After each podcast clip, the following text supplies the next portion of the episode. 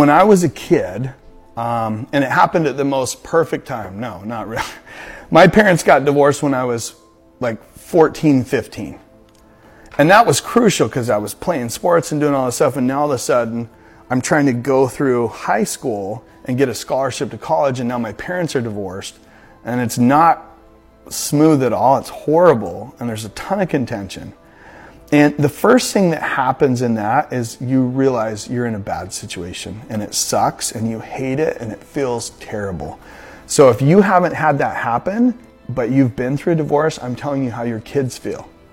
If you have had it happen, I'm telling you how you felt, right? And so with that being said, the first thing that you can do is say, hey, this sucks. I don't ever want to do this. When I have kids, I will never get divorced. You can raise your standard and make a deeper, more powerful commitment so that will never happen. Or you can continue to do the same things they did and, and make divorce generational.